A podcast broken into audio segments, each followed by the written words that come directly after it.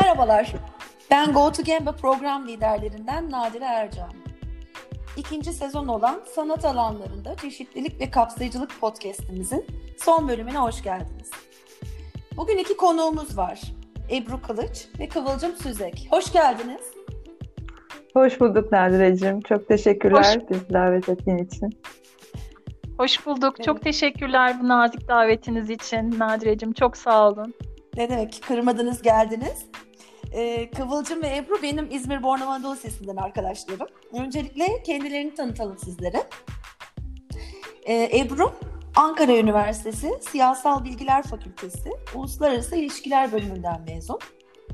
Birçok gazetenin dış haberler servisinde çalıştıktan sonra Bilgi Üniversitesi Hukuk Fakültesi'nde İnsan Hakları Yüksek Lisans programını tamamladı. Üç buçuk yıl Floransa'da Angel Academy of Art'ta klasik çizim ve resim eğitimi gördü. 20 yıldır da birçok yayın evine yüze yakın çevirisiyle katkıda bulundu. Kıvılcım ise Orta Doğu Teknik Üniversitesi Mimarlık Bölümü mezunu. Yüksek lisans ve doktora eğitimlerini yaptı. Çeşitli ulusal ve uluslararası mimarlık yarışmalarında ödülleri bulunan Kıvılcım, e, halen daha Gazi Üniversitesi'nde öğretim görevlisi olarak tasarım stüdyolarında görev almakta ve Ankara'da serbest mimarlık çalışmalarına devam etmekte.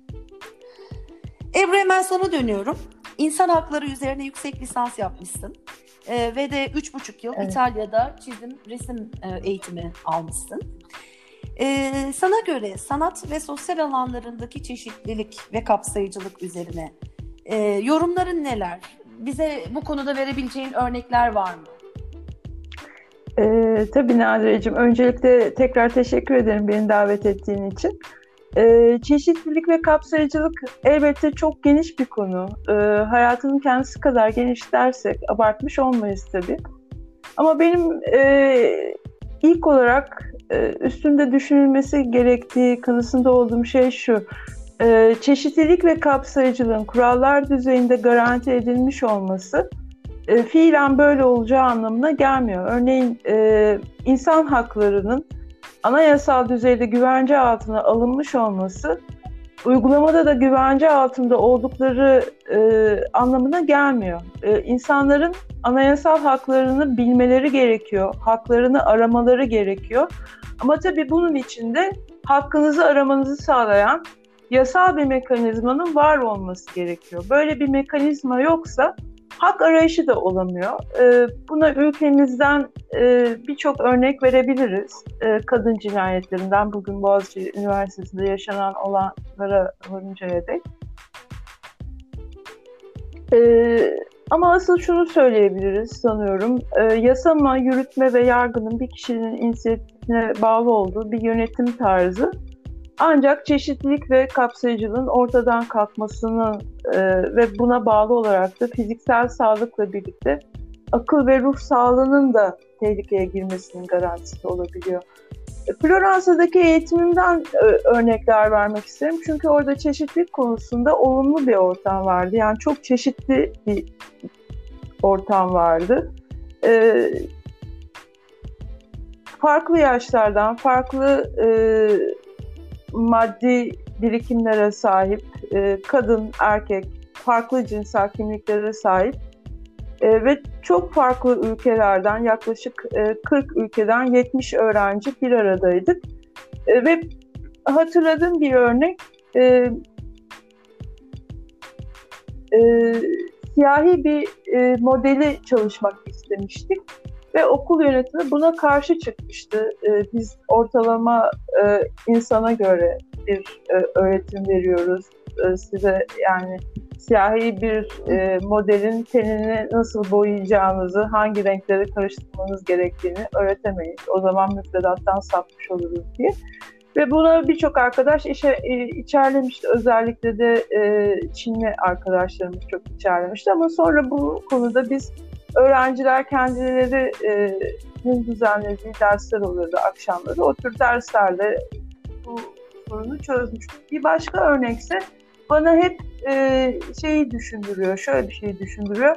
Yani sanat alanı aslında böyle bir e, kimlik çeşitliliği bakımından çok büyük bir zenginlik sunsa da e, engelli bireylerin her zaman e, bir şekilde e, nasıl diyeyim yeterince önemsememeye maruz kalabileceklerini düşündüren bir örnekti. Engelli bir arkadaşımız vardı ve e, okulun garaj kapısından girmesine izin ver, verilmiyordu e, tekerlekli sandalyesiyle. Orası öğretmenlerin giriş kapısı diye.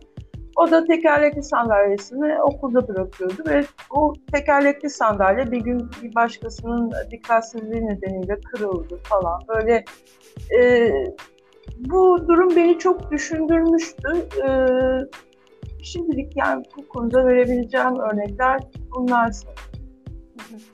Çok teşekkürler. Kıvılcım peki e, çeşitlilik bağlamında mimarlık mesleğini nasıl değerlendirirsin? E, şimdi Nadire'cim çok teşekkür ederim her şeyden önce bu e, güzel davetiniz için ve bu düşündürücü soru için. Çünkü e, bana soru yönelttiğinden beri kapsayıcılık, çeşitlilik sorusunu yönelttiğinden beri mimarlıkta bir meslek eleştirisi dolaşıyor kafamda açıkçası. çünkü mimarinin aslında mekansal altyapısının bir etik sorumluluğu olduğunu düşünen taraftayım ben e, şunu söylemek istiyorum. Özellikle Ebru'nun da verdiği örnek çok etkileyici. Burada engelli bir bireyin e, bir e, mekansal ortama, eğitim ortamına katılamamasının e, bir takım e, dışlayıcı durumlarını yaşadıklarını anlatıyor. Şimdi şurada şöyle bir şeyden örnek verebilirim. Mimarlık aslında e, Vitruvian saç ayağı deriz biz buna. Utilitas, Venustas, Firmitas yani kullanışlılık, estetik ve sağlamlık e, yüzyıllardır süre gelen bu üçlü sac ayağını biraz 21. yüzyılda bu kamusal mekanın ve mimari mekanın dinamikleriyle yeniden değerlendirmek gerekiyor gibi düşünüyorum. O yüzden senin sorduğun soru benim için çok etkileyiciydi. E, kapsayıcılık, çeşitlilik ve ben buna bir de aidiyet kavramını çok etkilemek istiyorum. Çünkü mekan, mekana ait olmak, mekanda bir yaşam oluşturabilmek, o mekanın döngüsünü oluşturabilmek için bireyin aidiyet hissinin de gelişmesi gerekiyor. E, bu durumda mekanın çok ciddi bir sorumluluğu var. Yani herkese açık, herkesi içine alan. Burada sadece mimar mekandan bahsetmiyorum. Hem kamusal, kentsel hem de e, mimari mekandan bahsediyorum. Mekanın bu karşılaşmalara, çoğulluğa, tesadüfiliğe hem sosyolojik hem ekonomik hem e, kültürel altyapıları farklı olan bireyleri bir araya getirme gibi çok ciddi bir sorumluluğu var. Mekan aslında bir altlıktır. E, kamusal ilişkileri, sosyolojik ilişkileri oluşturan ve e, kapsayıcılığı içermesi gereken en önemli e, oluşumlardan bir tanesidir. Şimdi mimarlık bunu e, soru, bu sorumluluk bilincinde hareket edebiliyor mu onu da bir sorgulamak lazım. Çok kısa geçeceğim ama e, bugünkü ortamda aslında biz konteyner yapılarda e, mekanı e, tüketiyoruz. Yani mekanı tüketmek için veya tüketim odaklı bir mekansallığı yaşamak için e, bir alana gidiyoruz. Orada bir şeyler yaşıyoruz. Sonra tekrar benim konserve veya sefertası dediğim türden mekansallıklara geri dönüyoruz. Burada mekana katılım son derece kısıtlı. Kentsel ve kamusal alanlarımız tabii ki bir takım sistemik e, defektlerden ötürü e, çok e, sıkıntıya uğruyor, çok kesintiye uğruyor.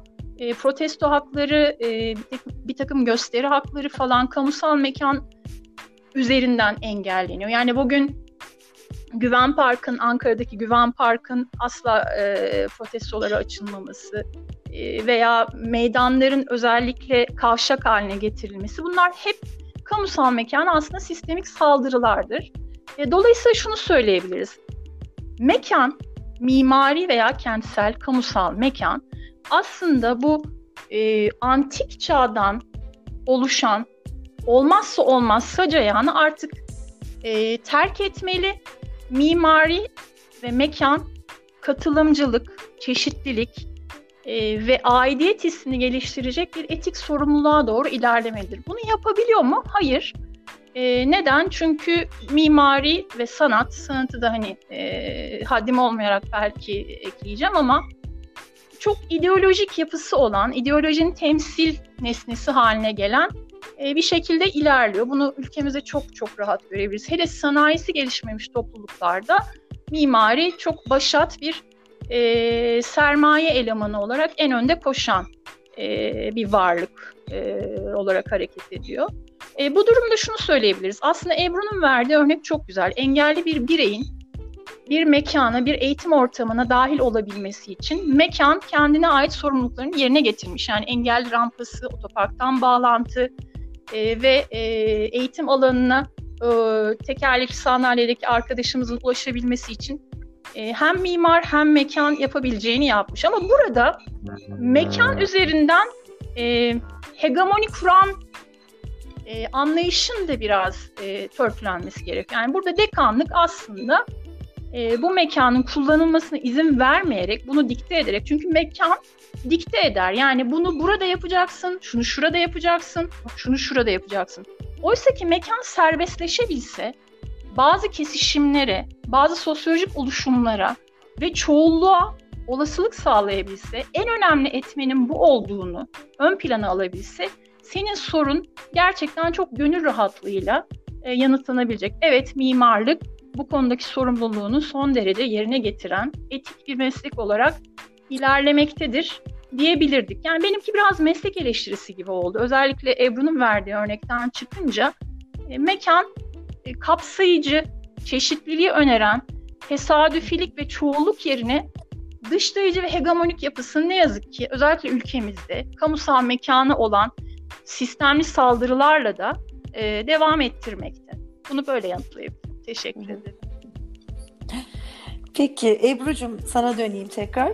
E, kadınların sanat tarihindeki temsiliyle ilgili bize biraz bilgi verebilir misin? Tabii Nadire'cim. Ee, kadınlar çok eski devirlerden beri, e, hatta muhtemelen mağaralara ilk resimlerin yapıldığı çağlardan beri sanatın çeşitli alanlarında faaliyet gösteriyor ama e, tarih boyunca eserlerinin, emeklerinin e, erkeklerinki kadar değer söylemek e, zor. Örneğin kadınların en faal olduğu tekstil, nakış, e, sonra duvar halısı, daha başka yani halı dokuma gibi alanlar e, güzel sanatlardan değil de zanaatlerden sayılıyor. E, bu da aslında e, böyle bir e, nasıl bir ayrımcılığın e, göstergesi olarak okunabilir pekala. Ee, şimdi benim daha çok vereceğim örnekler de aslında bir tür çeşitlilikten yoksunluğu yansıtıyor. Çünkü Avrupa, daha çok Avrupa sanatından e, örnekler e, vereceğim.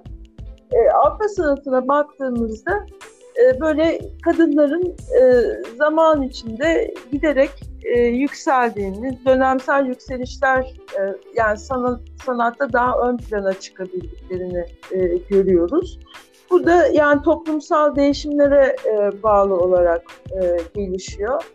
Hmm, zaman içinde e, özellikle böyle hani ince işlerle e, uğraşmaya e, vakti ve maddi durumu daha elverişli kadınların ve genel olarak insanların e, sanatla daha yakından ilgilendiğini görüyoruz. E, Avrupa tarihine, sanat tarihine baktığımızda kadın sanatçıların işte daha çok ya zengin ailelerden ya da rahibelerden geldiğini görüyoruz. Rönesans döneminde hümanizmin yükselişiyle birlikte e, kadın sanatçıların sayısında da bir artış gözleniyor. Ve şeyi de hatırlatmak gerekir. Bugün e, Floransa'da e, Amerikan e, filantropistlerin desteğiyle çalışan bir e, kurum var. Advancing Women Artists diye. 2009'da kurulmuş bu e, kurum. Bugün mesela Floransa arşivlerindeki kadın sanatçılara ait eserleri gün yüzüne çıkartıp restore etmekle uğraşıyor. Çeşitli kurumlar bugün buna benzer çeşitli faaliyetler içinde. Ayrıca yani birçok da ben figüratif e, realizm çalışıyorum. O yüzden o alanla ilgili daha rahat konuşabilecek sanatçının e, çok tanınmış olduğunu, okulları olduğunu, gayet rahat ders verdiğini, bu konuda bir sıkıntı çekilmediğini söyleyebiliriz. Ama tabii tarihte çeşitli kısıtlamaların olduğu, kadınların bir dönem e, çıplak erkek e, model çalış çıkmaları yasak olduğu için akademilere alınmadığı da bir gerçek. Ama bu durum 19. yüzyılın sonunda değişiyor ve zaman içinde e, giderek daha ön plana çıktıklarını görüyoruz. Peki. Ee, Kıvılcım, bu arada sana Kıvılcımcım diyemiyorum. Ebru'cum diyorum ama e, cımcım olmuyor. Benimki kendinden cımlı. kendinden cımlı. Evet. Şimdi aidiyet duygusunu içeren e, bu kapsayıcılık kavramı ile e, mimarlık mesleği arasındaki çelişkiden bahsetmiştin sen hı hı. E, bize. Evet hatırlıyorum. Bunu biraz açıklar mısın ne demek istiyorsun? Ee, buradaki e, değinmek istediğim nokta şu. Aslında mekan biz az önceki sunumumda da söylediğim gibi kapsayıcı ve e, içeriğini çoğullaştırıcı olma sorumluluğunda hareket etmesi gereken ve tesadüfiliğe ve kesişimlere olası bireyler arası kesişimlere ve ilişkiler arası kesişimlere altlık oluşturması gereken bir şey iken e, bugün en basitinden şöyle bir örnek verebilirim. E, burada ben bir de soylulaştırma kavramından biraz anahtar kelimeler gibi oluyor ama Hı hı. hem sanatta hem mimaride e, bir erişilemezlik durumu. Yani az önce Ebru'nun bahsettiği kadınların e, akademiye e, alınamaması veya işte çıplak e, modellerle nude çalışamamaları veya e, kadınların e, çalışmalarının e, sanattan çok bir e, alt seviyede olduğu iddia eden ki bence asla öyle değil. Bence mimarlık, zanaatkarlık çok çok önemli bir şey. Yani hem elin hem zihnin hem gözün aynı anda üretebildiği bir alan e, zanaatkarlık ve e, malzemenin malzemeyle beraber üretenin de dönüştüğü bir alan. E, en az sanat kadar değerli. Ama e, kadınların üretiminin zanaatkarlık statüsünde görüldüğü bir e, ve sanatın e, yüceltildiği ve erişilemez, ulaşılamaz, herkes için olmadığı e, hem sanattan alınan hazzın hem sanat nesnesinin hem mimari nesnesinin e, o hazzın sadece belli bir kesime ait olduğu gibi bir e, yüzlerce yıldır gelen bir e, kanıksanmış bir olgu var. Mimaride de ne yazık ki bu böyle. Yani mimari erişilmez olduğu sürece veya bir tüketim nesnesi, bir arzu nesnesi olabildiği sürece e, hem e, rant üzerinden olan ilişkileri canlı tutabiliyor hem de e, bu ulaşılmazlık, e, bu erişilmezlik mimariye sanki statü kazandırıyor gibi bir e, algı yaratıyor. Burada şimdi aidiyet duygusu e, hemen gire, girebilir devreye soylulaştırma ile beraber. Soylulaştırmadan bizim kastımız aslında e, İngilizcesi daha e, farklı ama tam karşıtı mutenalaştırma. Yani belli bir alanı, bölgeyi mevcut dokusundan e, sıyırarak, mevcut dokusunu yok veya hiçe sayarak o alanı e, iyileştirme, güzelleştirme, makyajvari mekansal hamlelerle e, değerini e, ve rantını artırma üzerine çalışan bir kavram. E, aslında ülkemizde bu böyle. Yani kentsel dönüşümle ilişkisi e, ne yazık ki ranta bağlı olduğu için bu böyle.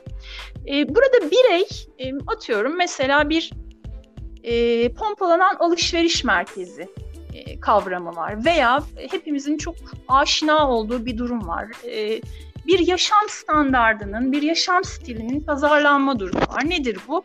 E, bizim güvenlikli siteler dediğimiz ve yüksek katlı işte rezidans diye adı özellikle de İngilizce anılan yani e, neydi belirsiz aslında. Yani ona biz biraz sanatta da kiç hatta grotesk yani bir kavram bence e, rezidans evet. kavramı. Çünkü e, konut gibi, yuva gibi e, aidiyet hissini tamamen e, bloğa hapseden ve ulaşılmaz hale getiren bir takım e, Kafkaesk e, yapısallaşmalardan, Kafka'nın şatosundan bahsediyoruz gibi düşünün. Burada şu var, birey bu ulaşılmazlıkla arasında çok ciddi bir psikolojik bariyer oluşturuyor. Yani bugün e, güvenlikli sitelere girememek, e, oranın hem sosyal hem sosyal demeyeyim ama ekonomik stratasına ait olamamak, ona erişememek, o pompalanan yaşam kültürüne yani ne yapıyorsunuz? Yaşıyorsunuz, aşağı iniyorsunuz, sporunuzu yapıyorsunuz. Otoparktan işte arabanızı alıyorsunuz. Genellikle Porsche, Ferrari'niz oluyor bu. Veya işte yukarı çıkıyorsunuz, helikopter pistinden e, bir yere gidiyorsunuz falan gibi bir e, yüzde bir bile olmayan binde birlik bir yaşam standardının pompalanması. Dolayısıyla birey burada hangi mekanda ne yapacağını bilemez halde. Zaten kamusal mekanımız yok. Zaten e, toplu alanlarda hareket serbestliğimiz yok. Ve bir de mekan engellenen hem fiziksel anlamda hem de psikolojik bariyer koyan bir hale geliyor. Alışveriş merkezlerine bakalım. Bu tipoloji çok önemli bizim için. Yani hatta lanetli bir tipoloji diyebilirim. Etik tavrın tam tersi bir tipoloji diyebilirim. Ee, kültürel veya paylaşım üretiminin dışında tamamen tüketim nesnesi olarak, arzu nesnesi olarak mimarin pazarlandığı bir yer. Özellikle mesela dış cephelerine bakalım bunların. Çok şaşalı, gösterişli, ışıl ışıl. Ee, ve bilemiyorum hiç ilginizi çekti mi ama bu çok ilginç bir araştırma bence. Ee, her kentin her mekanındaki her alışveriş merkezinde aynı markalar olmaz. Hepsi farklı farklıdır. Oradaki sosyal strataya göre e, marka isimleri vermeyeceğim ama e, bu, bulunan mağazalar değişir. Dolayısıyla bireyin erişebilirliği veya oradaki hissini geliştirmek için böyle bir e, stratejimiz de var bizim aslında. E, bu sermaye kültürüne tamamen hizmet veren bir e, yapısallık.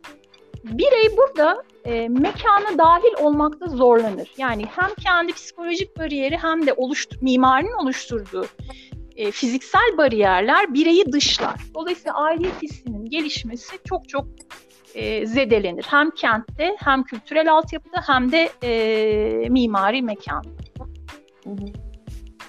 Teşekkür ederiz. E, şimdi ikinize de o zaman son e, sorumu sorayım. E, bireylerin eğitimlerinde e, ya da şöyle diyelim gelişimlerinde diyelim e, resim ve mimarlık alanlarında çeşitlilik ve kapsayıcılık adına gözlemleriniz neler ya da tavsiyeleriniz neler olur?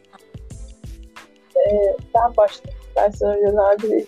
Tabii. Ee, şimdi eğitim sistemimizde benim şöyle bir gözlemim var. Ee, yani tabii kendim okulda olduğu dönemlere ilişkin şimdi az çok böyle sanat eğitimi veren okullara e, ilişkin gözlemlerimden derlediğim bir şey bu. E, eğitim sistemlerimizde böyle resmin, müziğin ve beden eğitimi e, genelde hobi dersi olarak verildiğini gözlemliyorum. Özellikle de tam da böyle e, insanların ergenlik gibi çok önemli bir döneme girdiği sırada e, ilkokulda böyle okulları şenlendiren bu dersler birden seçmeli ders alınıyor. E, çok önemli dersler olmalarına rağmen ve böyle e, bir e, duyarlılıkta bence buna bağlı bir takım kültleşmeler oluşuyor. Yani bir duyarsızlaşma eğitimine dönüşüyor. Tabii ki yani bu e, neden yapılıyor? İşte matematiğe, Türkçe'ye, fen derslerine, sosyal derslere daha çok ağırlık verilsin diye ama e, bu çok önemli derslerden resim, müzik ve e, beden eğitimini böyle dışlayarak bu eğitimin verilmesi bence insanların kendilerindeki kendi bireysel çeşitliliklerini geliştirmelerini bir parça engelliyor.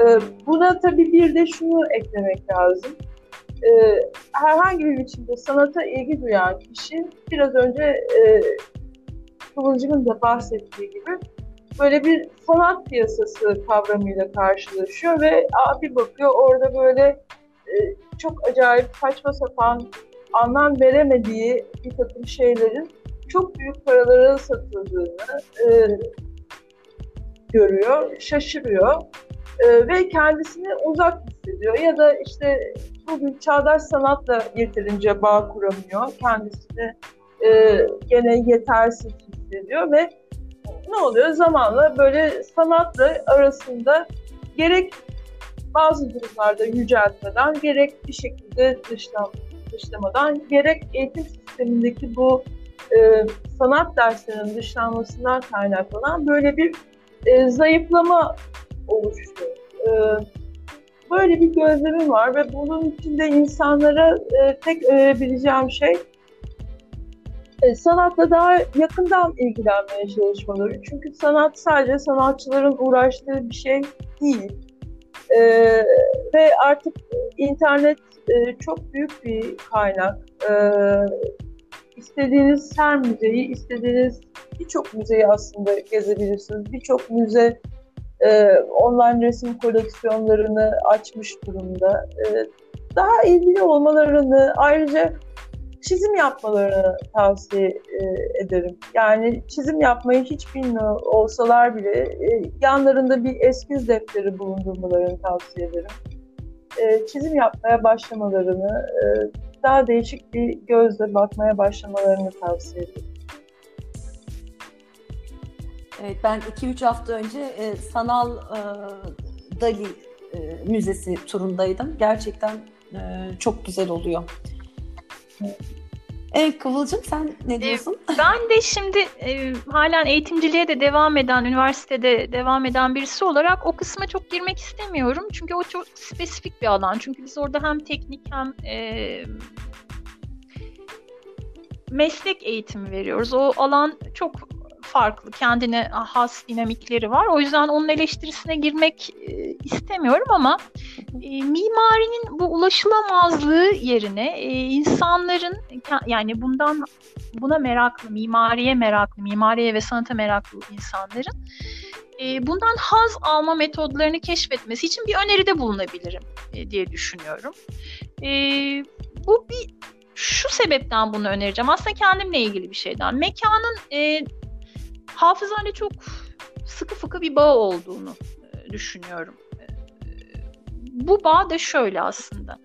O mekanda yaşadıkların, oradaki koku, yediğin bir şey, dinlediğin bir müzik, karşılaştığın bir insan, konuştuğun bir şey, bir anlık bir anekdot. Bütün bunlar aslında mekanı oluşturan en önemli e, devinimler mekan tanımlayıcılarından çok yani mimarlar olarak biz bu boşluğu nasıl tanımlarız veya nasıl tutarız işte bu duvarlar, döşemeler, camlar falan onun ötesinde materyalist e, durumunun ötesinde e, mimari aslında tamamen mimari mekan aslında tamamen hafızada, bellekte çok ciddi yer tutan e, bir şey. Örneğin ben mesela anneannemin evini hatırlıyorum. Anneannemin evini mimari olarak hiç hatırlamıyorum. Ama oradaki işte e, mum çiçeğinin kokusu, onun balı, oradan onu ağzıma değdirdiğimde hatırladığım tat, evden gelen yemek kokuları, diğer kuzenlerimin taşlıkta oynadıkları sesler falan o mekanın hissini bana anımsatıyor. Dolayısıyla ben mimardan haz almak için e, şöyle bir şey önereceğim. Oturduğunuz bir yerde sadece bir çevrenize bakın, bir durun düşünün. Kendinize böyle bir Kaptanın seyir defteri deriz biz ona. Logbook edinin. Yani küçük notlar alabileceğiniz. İşte şunu yemiştim. Kokusu şöyleydi. Mekan bana şu hissi verdi. Şununla karşılaştım.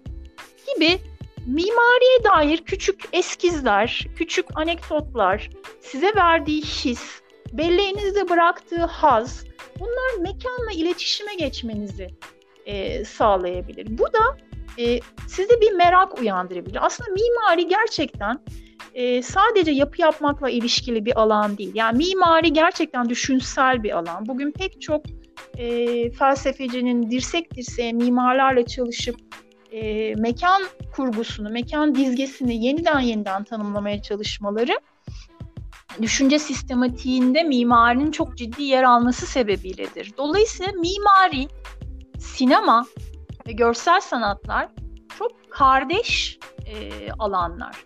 Mimariden de bu anlamda zevk alınabilir. Yani mimari bir estetik e, sanat objesi gibi okumanın okumanın yanı sıra yani tarihsel alanlara gitmek, gezmek, e, buralarla ilgili bilgilenmek, merakınızı gidermek, bir yapı tekniğini öğrenmek. Bunlar çok ilgi çekici şeyler. Belki bana ilgi çekici geliyor ama oturup orada mekana dair hafıza geliştirmek, mekanla tinsel boyutta, ruhsal boyutta bir iletişim kurabilmek ve bir an durup düşünebilmek. Yani görsel hafızayı sadece fotoğrafik e, imge olarak düşünmek yerine onunla nasıl iletişime geçtiğini düşünmek ve bunun günlüğünü tutmak çok keyifli olabilir gibi geliyorum. Ben geliyor bana. E, bunu önerebilirim. Kişilerin mimardan nasıl haz alacaklarına dair. Teşekkür ederiz. E, yapılabilecek bir şey e, ve bence de etkili olacağını düşünüyorum. E, çok teşekkürler ikinize de bu güzel sohbet için. Teşekkür ederim. Peki, e, haftaya üçüncü ve son sezon olan kurumsal alanda çeşitlilik ve kapsayıcılık podcast serimize başlayacağız. Lütfen bizi gotogemba.com.tr'den takip etmeye devam ediniz.